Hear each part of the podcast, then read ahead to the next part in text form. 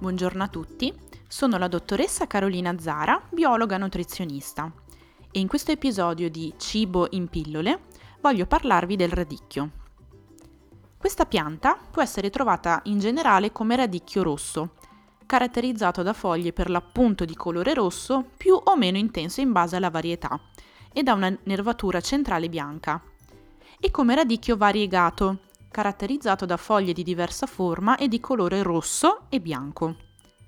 In commercio si possono trovare molte varietà di radicchio e io ve ne descriverò tre. La prima varietà è il radicchio rosso precoce di Treviso, contraddistinto da foglie che passano dal verde al rosso nel periodo autunnale ed un cespo lungo e stretto a forma di fuso.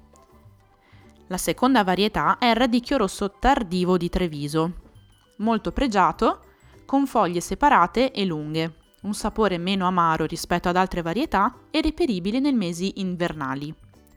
Infine, la terza varietà di cui vi parlo è il variegato di Castelfranco, che viene considerato il migliore per quanto riguarda le caratteristiche organolettiche e nutrizionali, e le cui foglie sono croccanti ma fragili. I nutrienti principali del radicchio sono la vitamina C, che ha molteplici funzioni, ma la più conosciuta è quella di supporto al nostro sistema immunitario.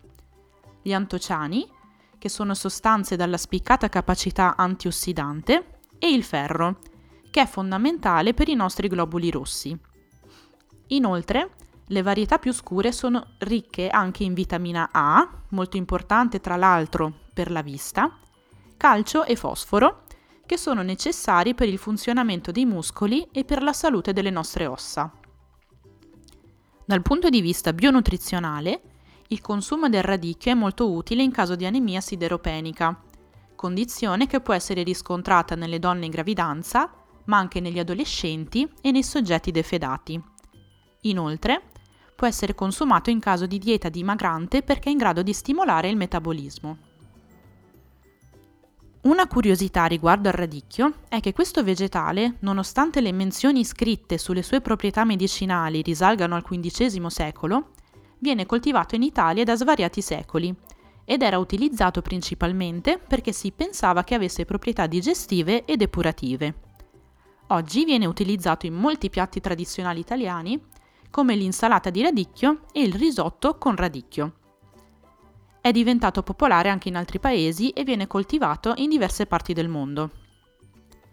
La ricetta biofunzionale di cui vorrei parlarvi oggi è il risotto con radicchio e voglio ricordarvi che le quantità dipendono dal vostro fabbisogno nutrizionale. Gli ingredienti sono radicchio rosso tardivo di Treviso, riso, burro, cipolla, sale marino e parmigiano tritate un quarto di cipolla di media grandezza e fatela imbiondire a fuoco molto basso in una casseruola con del burro. Aggiungete poi il riso e fatelo tostare. Mescolate per qualche minuto e poi coprite a filo con dell'acqua bollente. Quando quest'acqua sarà stata assorbita, aggiungetene dell'altra. Lavate il radicchio e dividetelo a metà in senso longitudinale e poi tagliatelo alla julienne ovvero a listarelle molto piccole e sottili.